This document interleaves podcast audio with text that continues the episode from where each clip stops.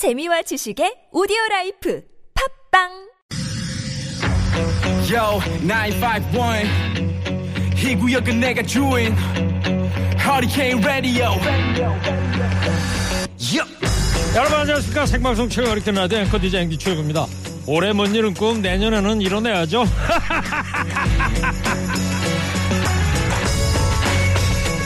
올 한 해 우리나라 도서시장의 흐름을 가장 잘 요약할 수 있는 키워드로 꿈이 선정됐습니다. 올해 가장 많이 팔린 책은 소설 달러구트 꿈백화점이었고요. 경영 경제 분야는 재테크 관련 책이 휩쓸면서 부자의 꿈에 대한 열기를 입증했습니다. 코로나19 시대 하지 말아야 하고 참아야 하고 기다려야 하는 지친 사람들의 마음이 꿈이라는 단어로 표출된 게 아닌가 싶습니다.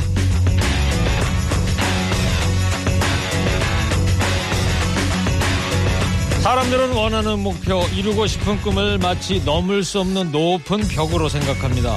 그건요, 그 벽 바로 아래 서서 위를 쳐다보기 때문인데요. 그럴 때 벽은 어찌나 견고하고 높게만 보이는지요. 그렇지만요, 조금 멀리서 바라보면요, 그게 꼭 못 넘을 것만은 아니라는 거죠. 세상 이치도 그런 것 같고요. 올 한 해 국내 서점가에 차곡차곡 쌓인 사람들의 꿈이 코로나 한파를 헤쳐갈 미래의 자산이 되리라 믿습니다. 12월 9일 목요일 시동 거셨습니까? 출석 체크하면 행복이 옵니다. 여러분 TBS 앱 50원 이름 문자 샵 연구를 출첵하시기 바랍니다.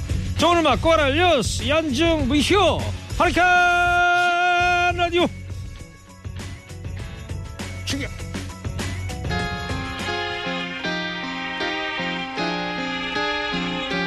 선거 건달 김경애 PD의 첫 곡입니다. 에어로스미스 드림 온. 여러분은 대체 꿈이 뭐세요? 문자 줘보세요. 별다방 커피 보내드릴게요. 저요? 뭐 건강이죠.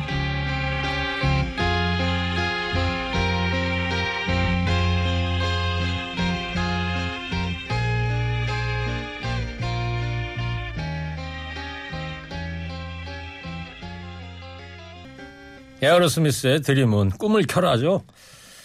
잘 들었어요. 저희 근데 허리케인 청취자분들 좀 사는데 지쳐서 꿈이 별로 없으신지 커피 드린다 그랬는데 문자를 많이 안 보내주시네요. 몇 분 보내셨는데 소개해 드릴게요. 노랑조아님의 꿈입니다. 아픈 남편 지키는 게 꿈이죠. 어, 남편께서 어디가 많이 아프신가 보네요.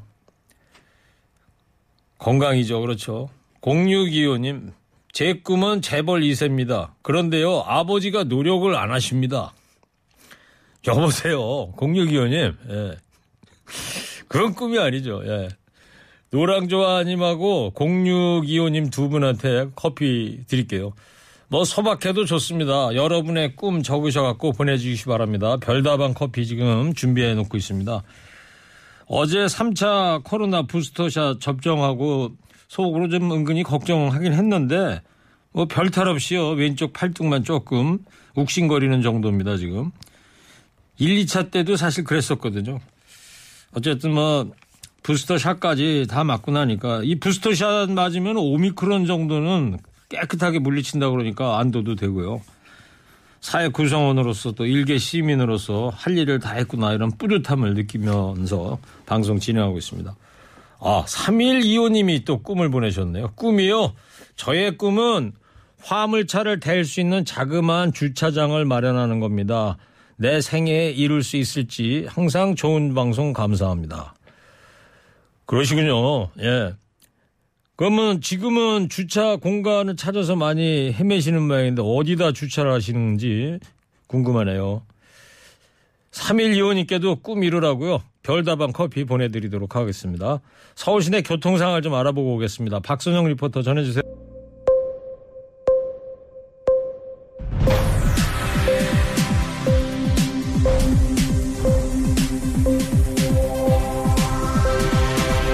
허리케인 데스크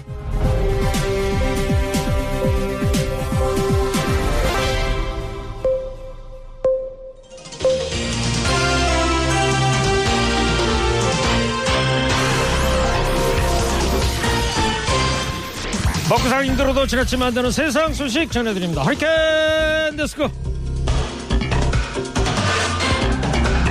첫 번째 소식입니다. 미국 제약사 화이자와 독일 바이오엔테크 연구소가 코로나19 백신 3차 접종, 즉 부스터샷을 통해 오미크론 변이를 무력화할 수 있다고 밝혔습니다. 백신을 2회 접종했을 때는 중화항체가 감소했으나 3회 접종했을 때는 중화항체가 25배 증가했다는 연구 결과가 나왔습니다. 또 내년 3월께 오미크론에 최적화한 백신을 공급할 수 있을 것으로 예상했습니다. 그리스 24개 알파벳 이제 몇 개 남진 않았습니다. 15번째 오미크론에서 그만 그쳐줬으면 좋겠습니다.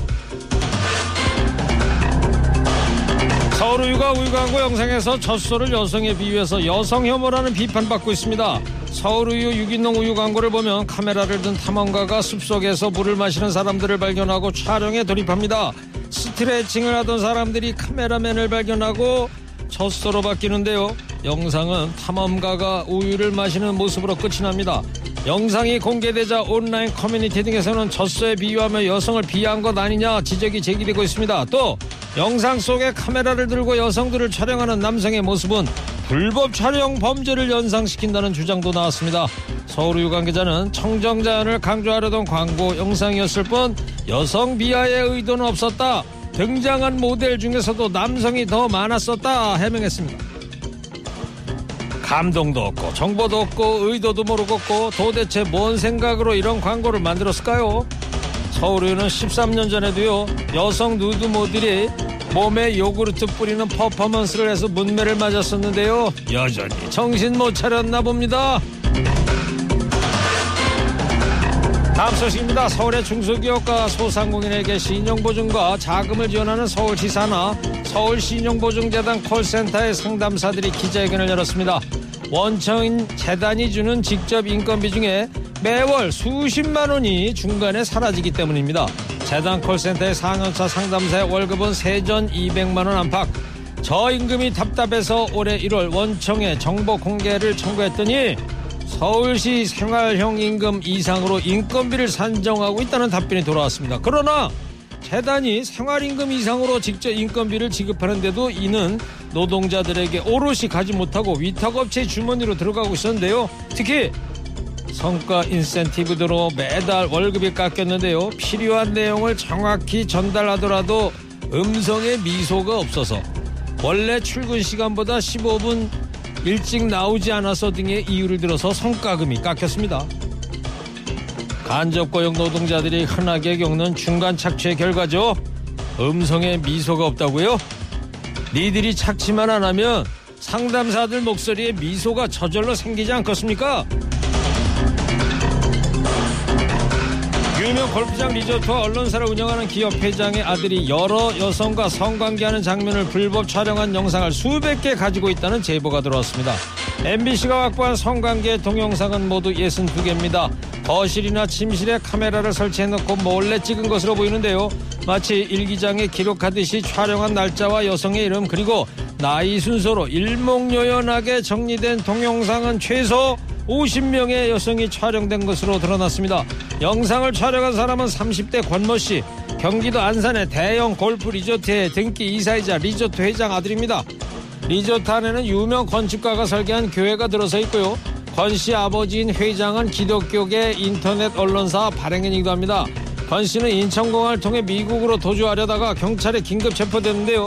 나쁜 목적으로 한 게 아니라 개인 추억 소장용으로 촬영했다고 밝혔지만 일부 동영상은 분명히 상대가 모르게 촬영했다는 사실을 인정했습니다.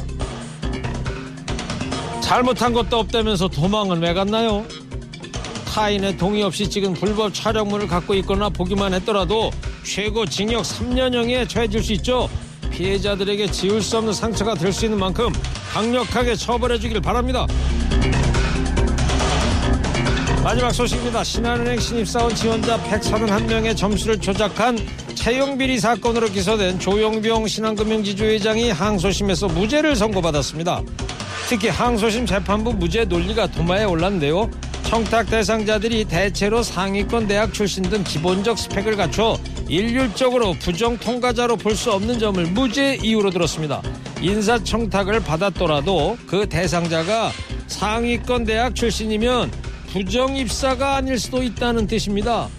조 회장은 2015년 랑찬 전 신한금융지주 회장의 조카 손자, 금융감독원 임원 아들 등 외부 청탁을 받은 지원자 신한은행 및 계열사의 고위직 자녀 30명의 점수 조작에 관여하고 신입 채용 인원의 남녀 성비를 3대 1로 맞추기 위해서 서류 전형 면접 전형에서 101명의 점수를 조작한 혐의로 재판에 넘겨졌습니다. 그러게 상위 대학이면 실력으로 가지 왜 청탁을 했을까요? 정의구현의 최후의 보루라는 사법부.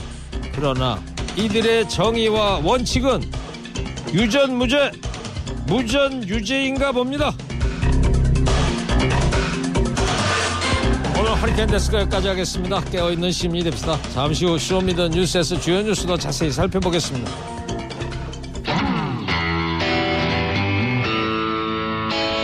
홍서범 월드에 놀러간 니체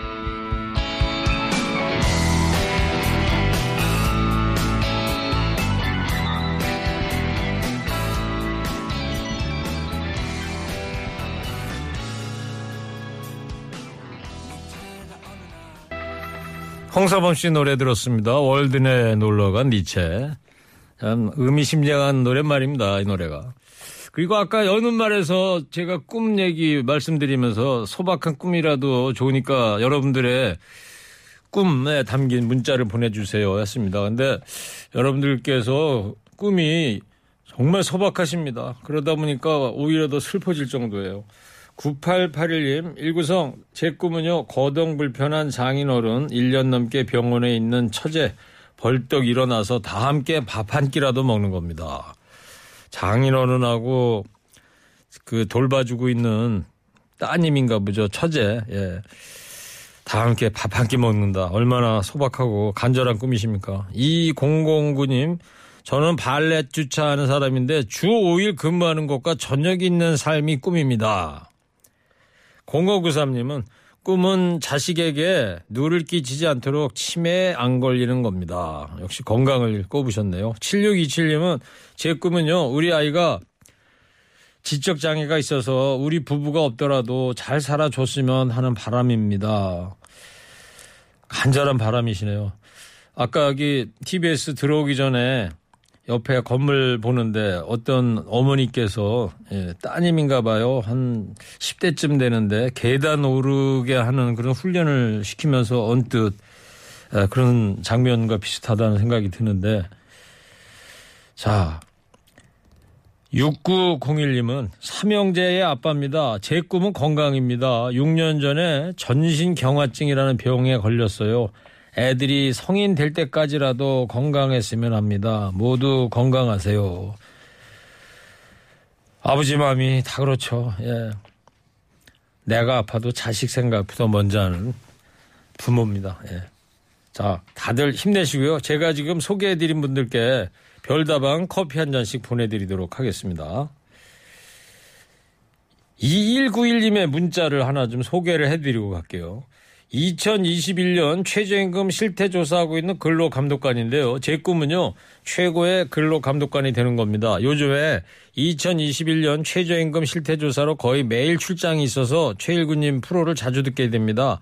2021년 최저임금 실태 조사에 친절히 응하시고 계신 저희 고용노동부 성남지청 관내 사업주분들께 감사한다고 전해주세요. 재밌는 방송 감사드리고요. 출장 중에는 늘 교통방송 듣고 있습니다. 아유, 고맙습니다. 감독관님께도 커피 한 잔 추가로 보내드리도록 하겠습니다. 잠시 후에 쇼미더뉴스 하겠습니다. 지금 시각 2시 31분입니다. 오늘로 이제 대선이 D-113일. 윤석열 후보가 종부세 전면 재검토하겠다. 이재명 후보의 얘기를 들어보면 국토부 이건 공약 경쟁, 정책 경쟁은 바람직하다고 저는 생각해요. 편파적이지 않습니다. 최일구의 허리케인 라디오.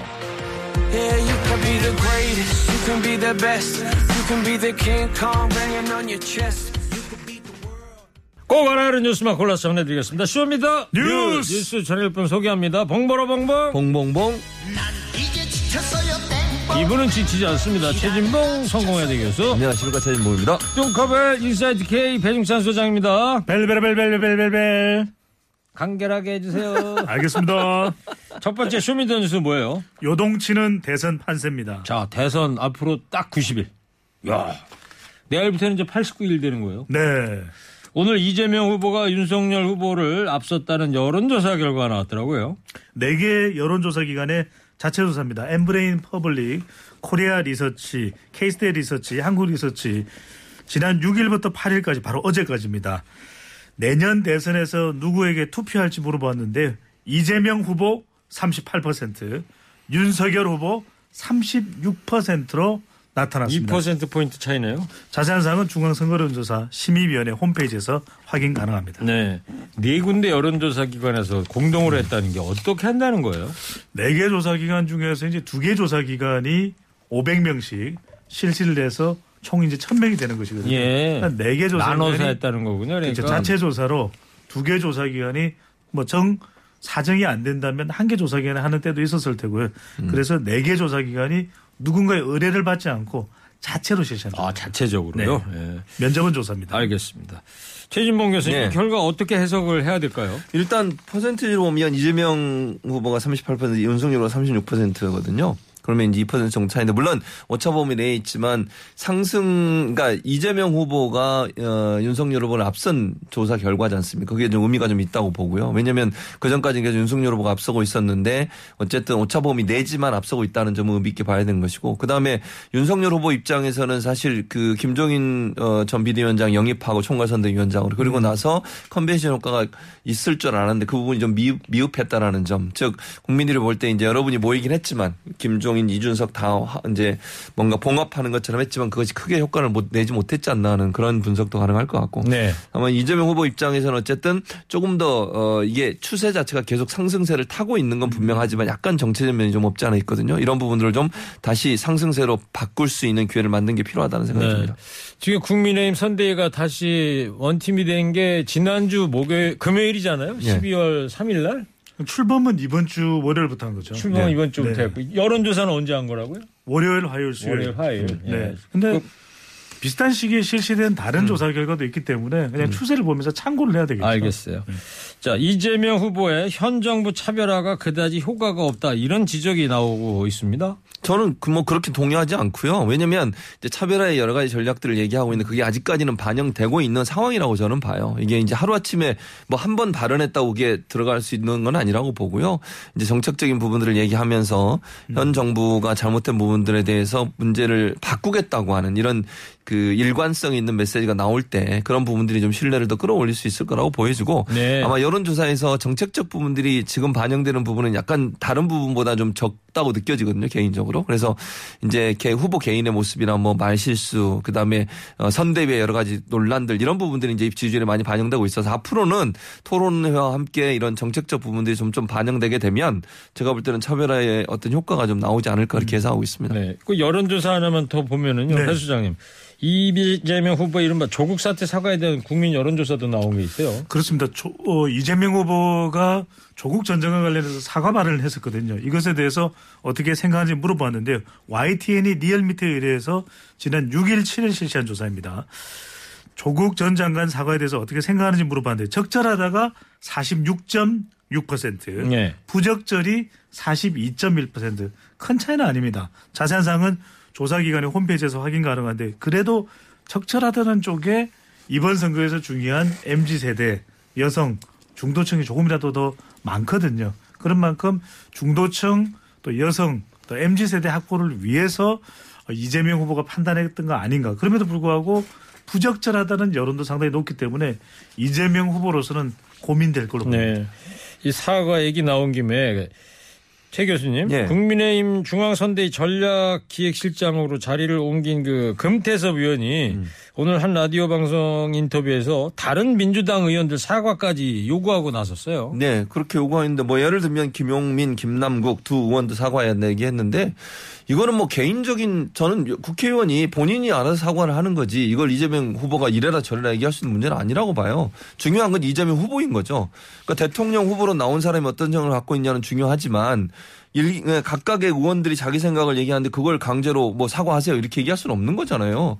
그거를 금태섭 지금 뭐 그 위원장인가요? 이분이 얘기하는 거 저는 뭐 타당하지 않다고 봅니다. 이걸 그리고 저는 뭐 이분들이 물론 그 어, 이재명 후보를 지지하고 있지만 지지한다고 해서 이재명 후보의 생각이 확고하다고 하면 그거 자체가 제일 저는 중요하다고 보고요. 그 외에 다른 사람들이 어뭐 김 어, 조국 전 장관 사태 생각하는 문제까지도 이래라 저래라 얘기하는 것은 저는 너무 지나친 지적이라는 생각이 듭니다. 네. 청취자 문자를 하나 좀 이쯤에서 7631님께서 최진범 교수님 목소리에서 미소가 느껴집니다. 감사합니다. 봉 교수님 누구 심으셨어요? 아니요, 안 심었습니다. 무슨 말씀. 배종찬 소장은 누구 없어요? 저는 뭐 대한민국 전 국민의 팬이니까요. 자신할 수 있어요? 네, 그럼요. 그러면 그 배 소장님 네. 이 공수처가 조국 흑서의 저자인 김기영렬 회계사 통신 자료를 조회해서 논란이 되고 있는데 최진봉 교수님 이 얘기 네. 먼저 좀 해주세요. 이게 무슨 얘기냐면요. 이제 그 보통 이제 어디 수사기관에서 통신 자료를 보면 통신사에서 통보를 해옵니다. 예를 들면 제 걸 누가 봤다 그러면 어느 수사기관에서 통신 자료를 어, 거- 열람했습니다라고 열- 통보가 왔는데 문자로 와요? 예, 문자로 오죠. 근데 그게 이제 김경률 회계사한테 왔다는 것이고 그걸 김경률 회계사가 문제를 삼은 겁니다. 왜냐하면 이게 공수처가 자신의 통신 기록을 조회했는데 이건 명, 명백한 민간인 사찰이다 이렇게 주장을 하고 있고 국민의힘도 같이 주장을 하고 있는데 네. 공수처가 해명을 내놨어요. 이게 지난 10월에 조회가 된 것으로 알려지고 있고요. 사건 관계인 누구라고 밝히지 않았고요. 그러니까 공수처의 사건 수사 대상이 됐던 사람이 통화한 사람들을 확인하는 과정에 아마 김경률 회계사가 있었던 것 같아요. 그러니까 전화번호만 나오고 이름은 없으니 그 전화번호를 확인하는 과정이 누군지 확인하다가 그게 김경률 회계사인 게 확인된 것 같습니다. 그래서 공수처의 공- 공식 발표는 사건 관계인 수사를 하고 있는 사람과의 통화한 내역 중에 아마 김경률 회사가 포함된 것 같고 그 포함된 내용을 보다가 김경률 회사가 그 사- 당사자인 걸 확인했던 것이 전부이지 수사 대상으로 뭐 수사를 하거나 아니면 감찰을 한 게 없다 이렇게 밝히고 있습니다. 자 그리고 정치 평론가로 이제 은퇴를 선언했던 유시민 네. 씨가 오늘 MBC 라디오하고 인터뷰를 했어요. 네. 알릴레오죠. 알릴레오로 많은 어, 인기를 끌었던 바로 유시민 노무현 재단 이사장인데 이제 노무현 재단 이사장을 내려놨어요. 그렇죠. 그래서 이제 이사장직을 내려놨기 때문에 뭐 복귀를 한다. 근데 뭐 이게 정기적인 건 아니고 부정기적으로 정치 평론을 할 생각이다. 이렇게 밝혔고요. 이재명 후보에 대해서 우호적인 또 발언을 냈습니다. 그런데 뭐 하- 전체 내용이 우호적이지만은 않았어요. 그래요? 이재명은 완성형이 아니다. 생존형이다. 살기 위해서 발부둥 쳤고 그래도 살아남았지 않냐. 우리는 그걸 평가할 필요가 있다. 말 그대로 살아있네. 이걸 좀 네. 강조했습니다. 자 그리고 김건희 씨 사생활 논란에 이수정 국민의힘 공동선대위원장이 입을 열었더라고요. 네, 그렇습니다. 저는 좀 그 입을 열었는데 저 이수정 교수의 내용에 대해 저는 동의를 못 하겠고요. 뭐 이, 이거 이거예요. 내용은 이렇습니다. 왜 이번 선거가 이제 뭐 국모 선거는 아니지 않냐, 대통령 뽑는 선거이지 대통령 부인에 관한 선거는 아니지 않냐 이렇게 얘기를 했고요. 또 하나 말씀드리면 김 씨 논란에서 이제 김건희 씨 논란이죠. 김건희 씨 논란에서 여성들에게 너무 가혹한 것 아닌가. 이렇게 얘기를 했고요. 여성 사회가 왜 이렇게 여성들에게 가혹한 거 우리의 사생활만 그렇게 관심이 있나 그게 너무 안타깝다 이렇게 얘기를 하셨는데 일단 대통령의 부인인 영부인은 어, 물론 공, 공인은 아니지만 국민들의 관심의 대상이 될 수밖에 없고요. 영부인도 어, 국민들이 대통령 선거에서 평가하는 하나의 기준이 될 수 있다고 저는 봅니다. 그 부분에 대해서 어, 사생활에 관련된 문제를 얘기하고 그걸 어, 보도하는 것 자체가 문제라고 저는 전혀 보지 않습니다. 반대로 얘기하면 대통령 가족들에 대해서 지금 얼마나 국민의힘에서 공격도 하고 문제 있다고 뭐 문다희 씨 관련된 거라든지 또 그 문재인 대통령 아들에 관련 문준영 씨 관련된 문제 얼마나 많이 다뤘습니까? 그분들이 공인 아니잖아요. 예컨대. 그래서 이게 영부인 이기 때문에 국모선거 아니다 이렇게 넘어갈 수 있는 문제는 아니라고 저는 봅니다. 물론 김건희 씨가 어떤 일을 했는지 그건 아무것도 모르겠고요. 의혹 수준에 나오고 있는 건 맞습니다. 그럼에도 불구하고 그 의혹을 제기하고 문제를 제기하는 것 자체까지 못하게 하는 것은 그거는 저는 어, 올바른 태도는 아니라고 봅니다. 네. 그리고 이번 대선에서 쟁점으로 급부상하고 있는 그 소상공인 손실보상 김종인 위원장은 100조 얘기하던데 재원 대책은 있다는 거예요? 없습니다. 그냥 한마디로 없는 거고요. 김종인 위원장한테 오늘 이제 뭐 송영길 대표 이런 얘기를 했어요. 자, 김종인 위원장이 어제 얘기하셨으니까 그러면 여야 원내대표하고 김종인 위원장 만나서 협의해 보자. 그랬더니 김종인 위원장이 갑자기 약간 이제 태도를 바꾸셨는데 어떻게 바꿨냐면 100조 얘기한 건 윤석열 후보가 당선되고 나면 그때 가서 추진하겠다는 얘기다. 지금 만날 계획 없다. 협의할 생각 없다. 그렇게 얘기했습니다. 네. 자, 송영길 대표가 배 수장님, 김종인 위원장과 협상을 제안을 했어요. 그러니까 백조 기금 이야기한 거에 대해서 협상을 합시다 그러면 라고 이야기를 했더니 김종인 총괄 상임위원장이 아니 나 협상할 필요 없다. 그건 조금 전에 최진봉 교수님이 제가 설명해야 되는데 미리 가르치, 가르치셨는데 네, 가르치면 안 되겠죠. 그래서 이건 뭐 그런 거 가지고 싸우세요. 아, 그러니까 너무 많은 걸 가져가시니까 무슨 아니 말씀이세요? 제 것까지 가져가시면 어떡해요. 그만 좀 하세요. 알겠습니다. 자, 그 한창 시자가 네. 배 수장님 분장 안 지웠어요? 꼭 강시 같아요. 아 그래요? 얼마나 바쁘면 그래 분장도 못 지고 다녀요 그래. 예. 근데 50조 지원은 이재명 후보도 받았었잖아요. 그러니까요. 이재명 후보는 예산 계획은 있나요? 아니, 그러니까 지금 현재 50조는 사실은 말은 거기서 한 거잖아요. 윤석열 후보가 얘기를 한 거고, 어, 이재명 후보는 이제 그 손실 보상 그리고 이제 소상공인 자영업자들에 대한 지원을 하자라고 제- 제안을 했었고, 특별한 금액은 얘기한 적은 없었어요. 근데 거기에 이제 윤석열 후보가 처음에 윤- 이재명 후보가 재난지원금 지급하, 전 국민 재난지원금 지급하자고 했더니 거기에 반대하시면서 이제 50조를 지원하자고 했죠. 근데 구체적인 재원 어, 조달 방법은 밝힌 게 없어요. 아직까지는. 네. 그런 상황이고 그래서 50조 얘기하니까 그러면 이재명 후보가 재난지원금 난 그러면 이 당장은 포기할 테니 50조 그거 가지고 50조 말씀하셨으니까 저 소상공인 지원합시다 했더니 이제 그것도 당선된 후에 하겠다 당선된 후에 하겠다고 얘기하고 있습니다. 네. 하여튼 두 후보 다 예산 조달 계획은 현재 구체적으로 마련된 건 없는 상황인 거군요. 그러니까요. 예.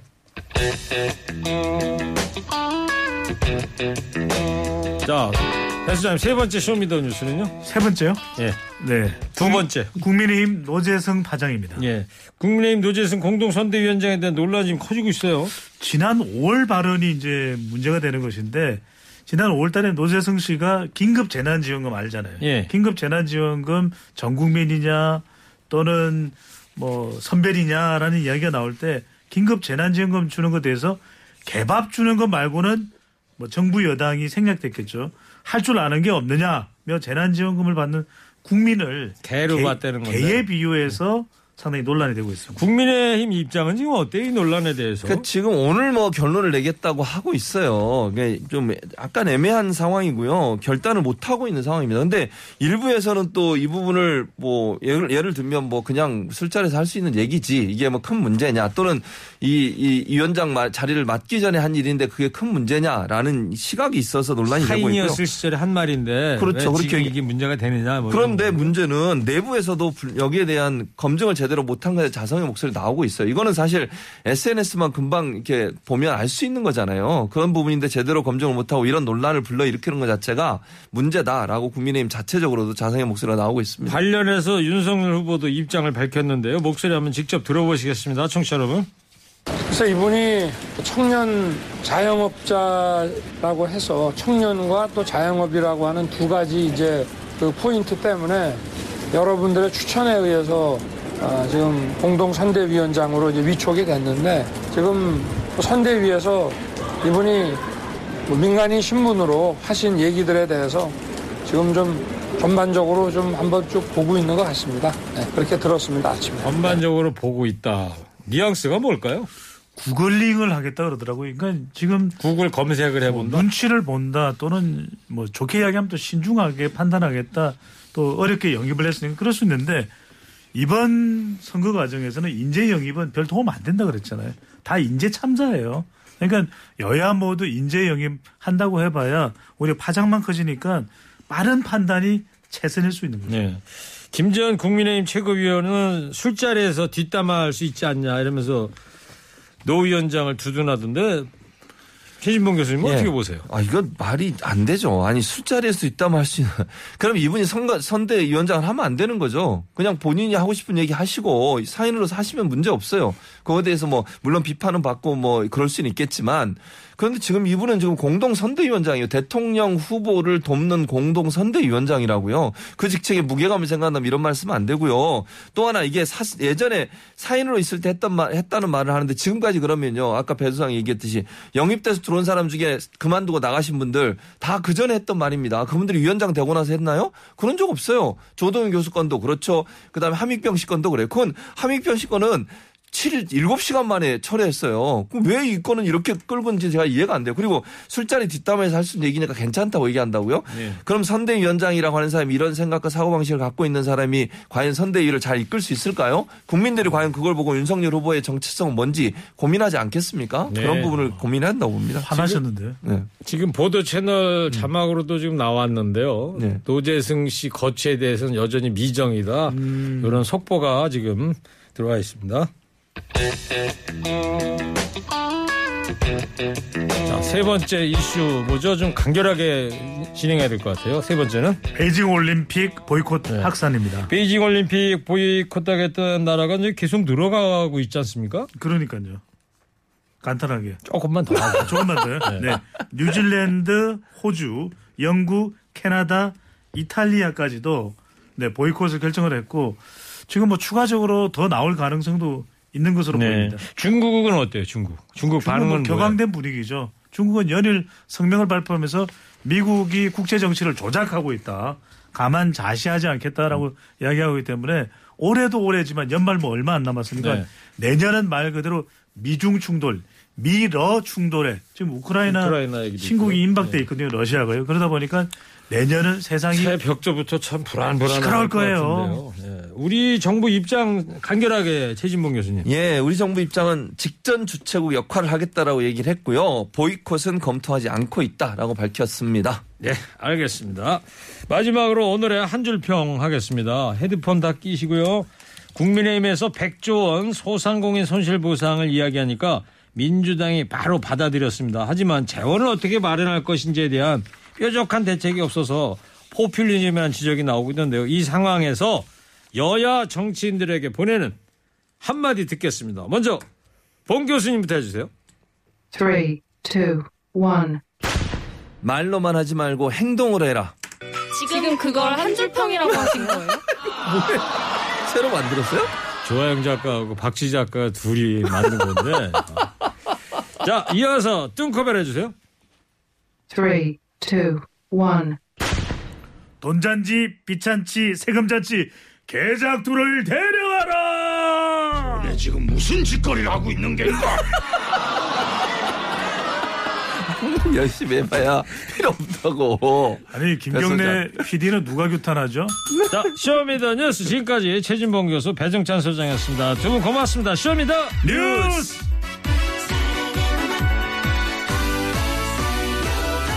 정혜린입니다. 사랑의 방법.